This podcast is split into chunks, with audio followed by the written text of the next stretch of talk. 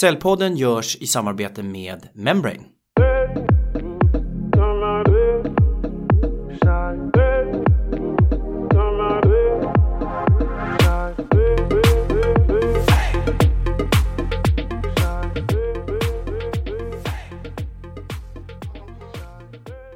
Hej och välkommen till Säljpodden. En podd för oss som gör affärer. Syns ut i samarbete med Säljarnas Riksförbund.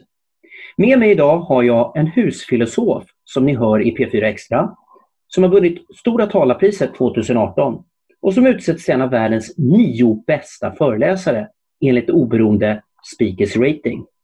Han är också författare till ett flertalet böcker, till exempel den senaste I kundens skor som han har skrivit tillsammans med Per Kristensen. Jag har med mig Claes Hallberg idag. Välkommen Claes! Tack så mycket!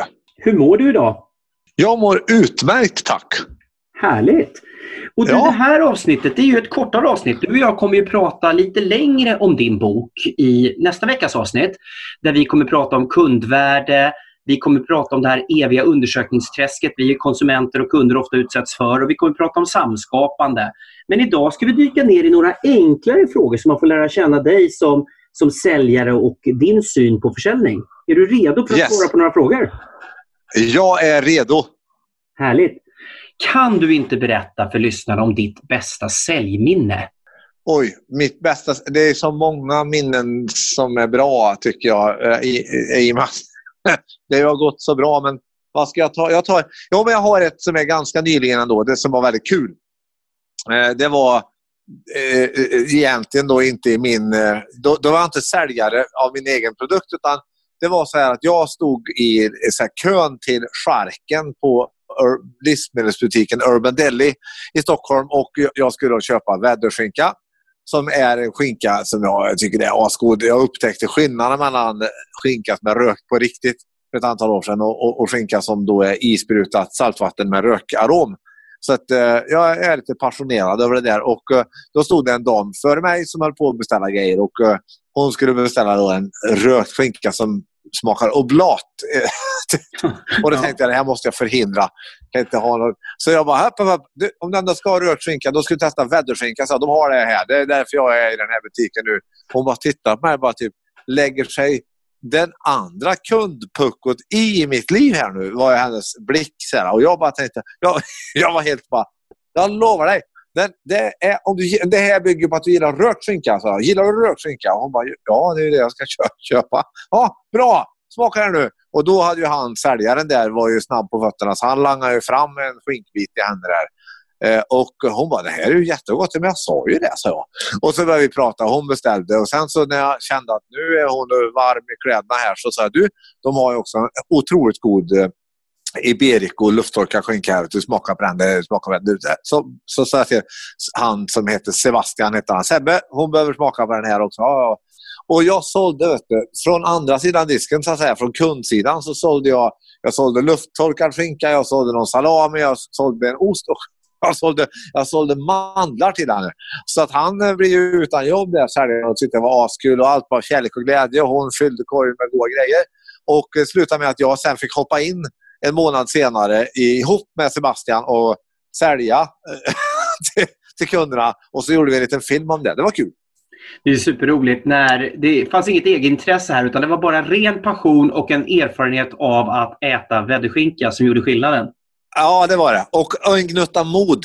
Du vet, Ja. att, att jag vågade ta en liten risk där. Hon kunde ha sagt till mig, du, jag köper vilken skinka jag vill så du kan hålla käften din glada lilla värmlänning. Det hade ju varit ett, ett alternativ här. Men, men jag tog den risken och sen så rullade det bara på.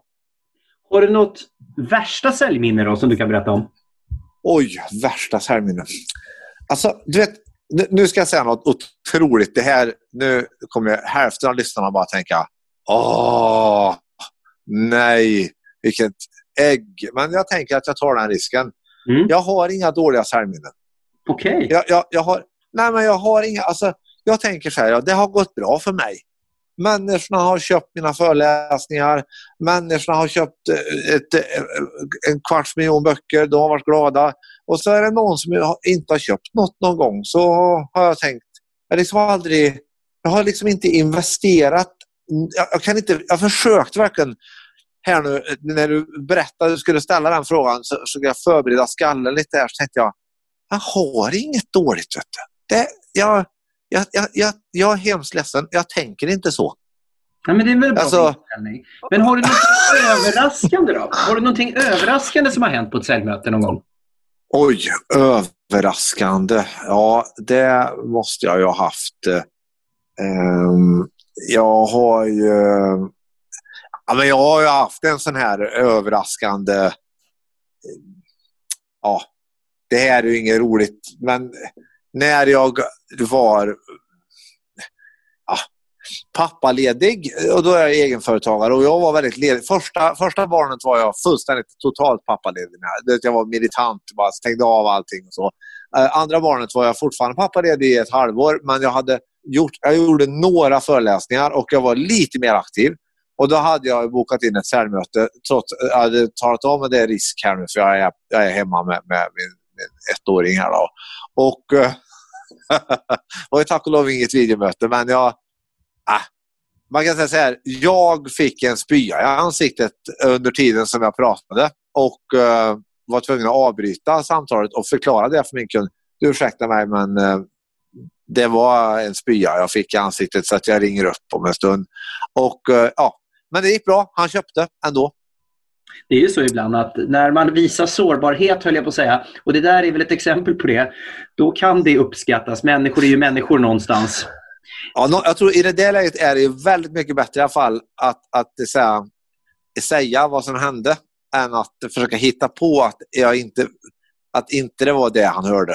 alltså, att, nej, nu var grannens get stod utanför och bräkte. Och det, alltså, det, det går ju inte. Utan det är bättre att vara sårbar och ärlig med en gång där. Så, Absolut. ja. Sen var det lite äckligt. Det är alltid äckligt att bli spydd på. Även om det är småbarn. Det tycker jag nog.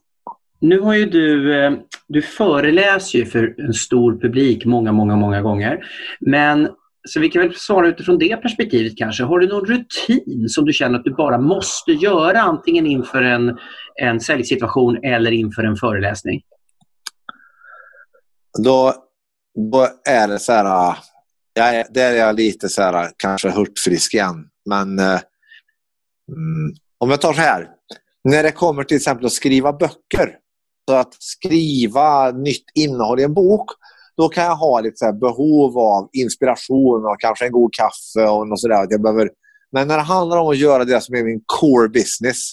Då är det enda jag behöver göra att slå upp ögonen på morgonen. Det, Mm. det är liksom det som behövs. Sen, sen är det det och, och, jag, och jag, tänk, jag, tänk, så är det faktiskt. Att eh, jag, det, jag är bara... Det, jag bara gör liksom. det, det, det, det, Nu är jag redo för det.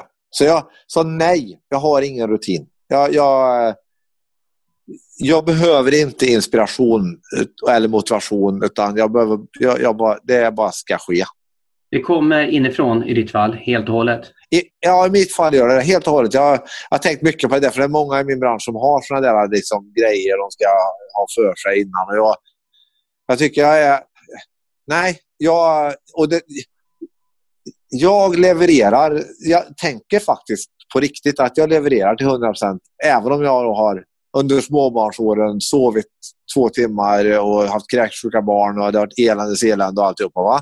Så är det som att eh, när det väl kommer till att stå på scen då levererar jag. Då, då är det bara så att jag levererar. Sen kan jag däremot ha andra sysslor i min verksamhet som jag under en, sån, under en jobbig period i livet som jag, som jag sköter dåligt. Så. Men det som är kärnaffären, det sköter jag bara, bara gör jag. Då har jag två frågor kvar. va? Den ena kommer jag göra till två frågor, vilket innebär att det blir tre frågor till. Ja. Den första frågan är lite speciell. Är du är en bättre person, höll jag på att säga, idag än för 10 år sedan eller 20 år sedan?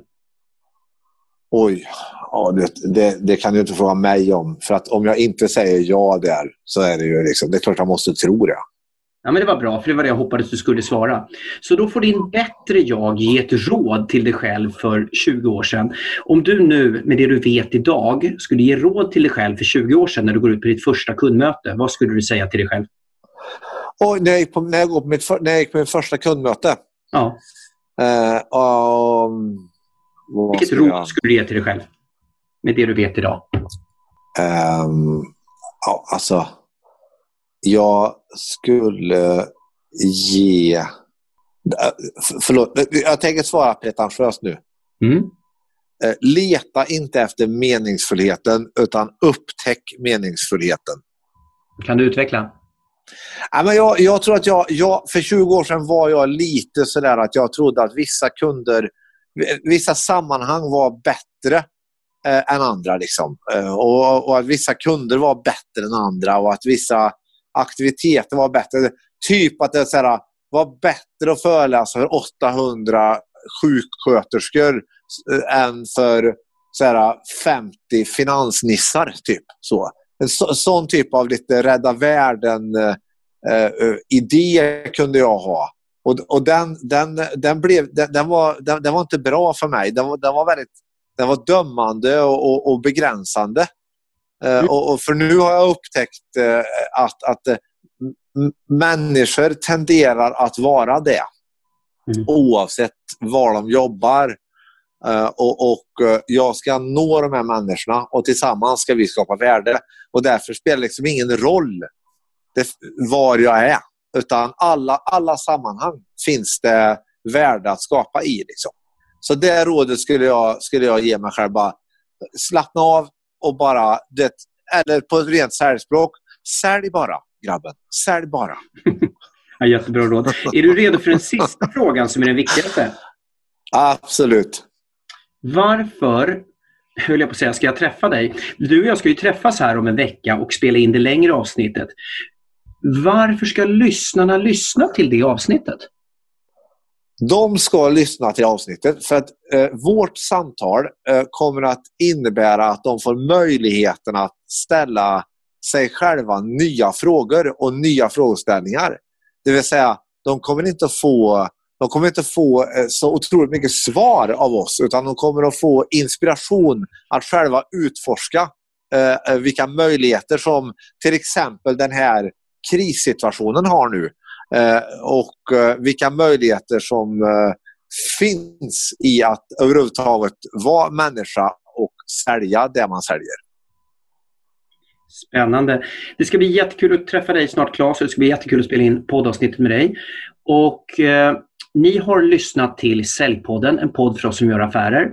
Jag ser jättemycket fram till, med, jag ser jättemycket fram till inspelningen med Claes där vi ska prata om kundvärde, samskapande, de här som sagt eviga undersökningarna vi gör. Men det här var Säljpodden, en podd för oss som gör affärer. Ha det bra där ute. Ta vara på er själva och ta hand om er. Det behöver vi i dessa tider. Ha det gott. Hej då. Hej då Claes. Hej.